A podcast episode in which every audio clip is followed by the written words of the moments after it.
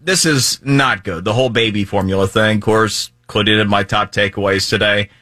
I mean, seriously, at any point in your life, did you think that we would be seeking foreign sources of baby formula? Things have gotten crazy for sure. And as I, I paid homage to, if you have ever engaged in food storage, you're probably the person that would go, yeah, not so crazy now, am I? Right? But otherwise, I think nobody else saw baby formula. Really? So what goes on here? What's what's going to happen from here?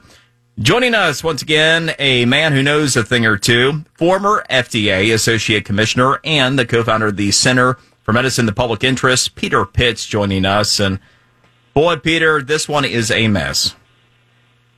It, it sure is. Well, I guess, you know, the, the important thing to say up front is that the FDA did the right thing by shuttering this facility. It was unsafe producing low quality product. The only thing worse than shortages are sub quality baby formula on retail shelves. So that was good, good point for the FDA. The bad news is that this plant that they closed represents about 48% of U.S. baby formula supply. So, you know, we didn't need a mind reader, as the president said, to uh, anticipate shortages, and, and not enough was done, and not enough was done early. And to that end, and obviously having served with the FDA, should the FDA, as soon as they took that facility offline, have run the alarm, alarm bells saying, hey, uh, we better come up with a plan here quick? Oh, absolutely. I mean, they should have reached out to pediatricians to let them know this was coming and enlist their help in educating patients. They should have reached out to retailers to avoid panic buying and hoarding. And most importantly, they should, they should have developed an aggressive education campaign to parents because let's face it, when you have young babies at home, you're on the razor's edge anyway. And, you know, being kept in the dark only makes things worse. I think one of the key lessons unlearned, obviously, from COVID-19 is that when you become transparent and truthful and proactive about what's really happening, people trust you. And that's just a missed opportunity for the FDA. And where this is happening at a time where there's already obviously increased scrutiny and skepticism involving a lot of our federal agencies as well, specific to some of the handling policy messaging uh, around COVID. I'm sure this type of situation doesn't help any.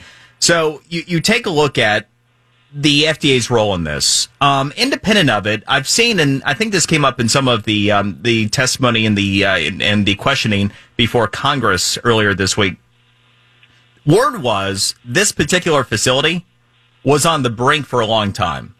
In other words, this wasn't just like, you know, you had, you know, federal officials that showed up one day and they're like, oh, this is bad. We got to do something. It was heading in that direction. So it looks like there'd be, you know, problems associated with Abbott, but also from a federal regu- regulatory standpoint, if something is trending in a bad direction, should more have been done before they got to the point of shutting it down?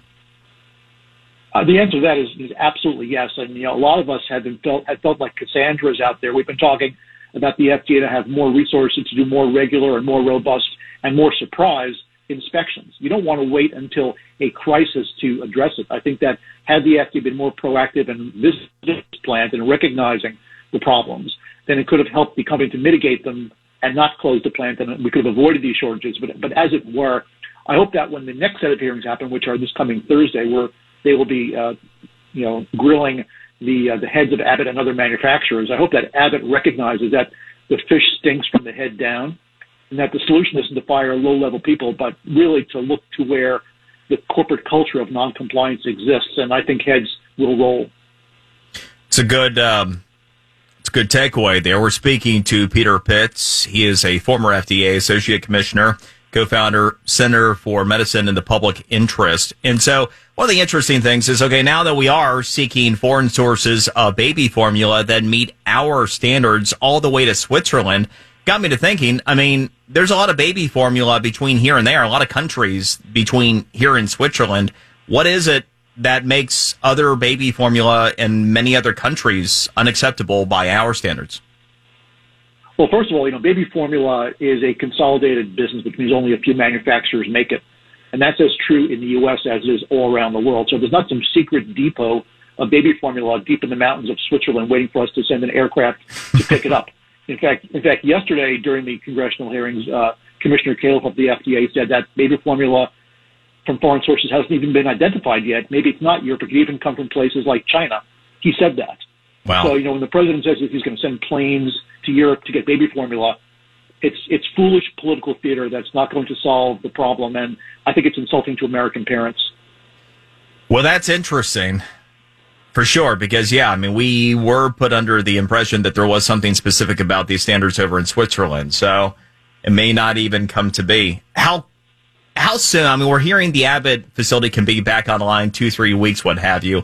Uh, your level of confidence about that, and, and what the ramp up period might look like. Well, the ramp up period is starting right now. I think that you know it'll you can't just flip the switch and it goes you know from zero to sixty in sixty seconds.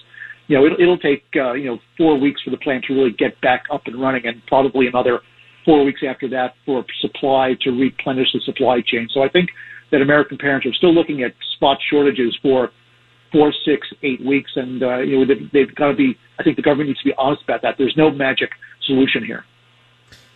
Professor Pitts, always a pleasure. Thank you for the insight. My pleasure. Thank you. Yeah, that is, again, Peter Pitts. He is the uh, former FDA Associate Commissioner, but also the uh, co founder for the Center for Medicine in the Public Interest.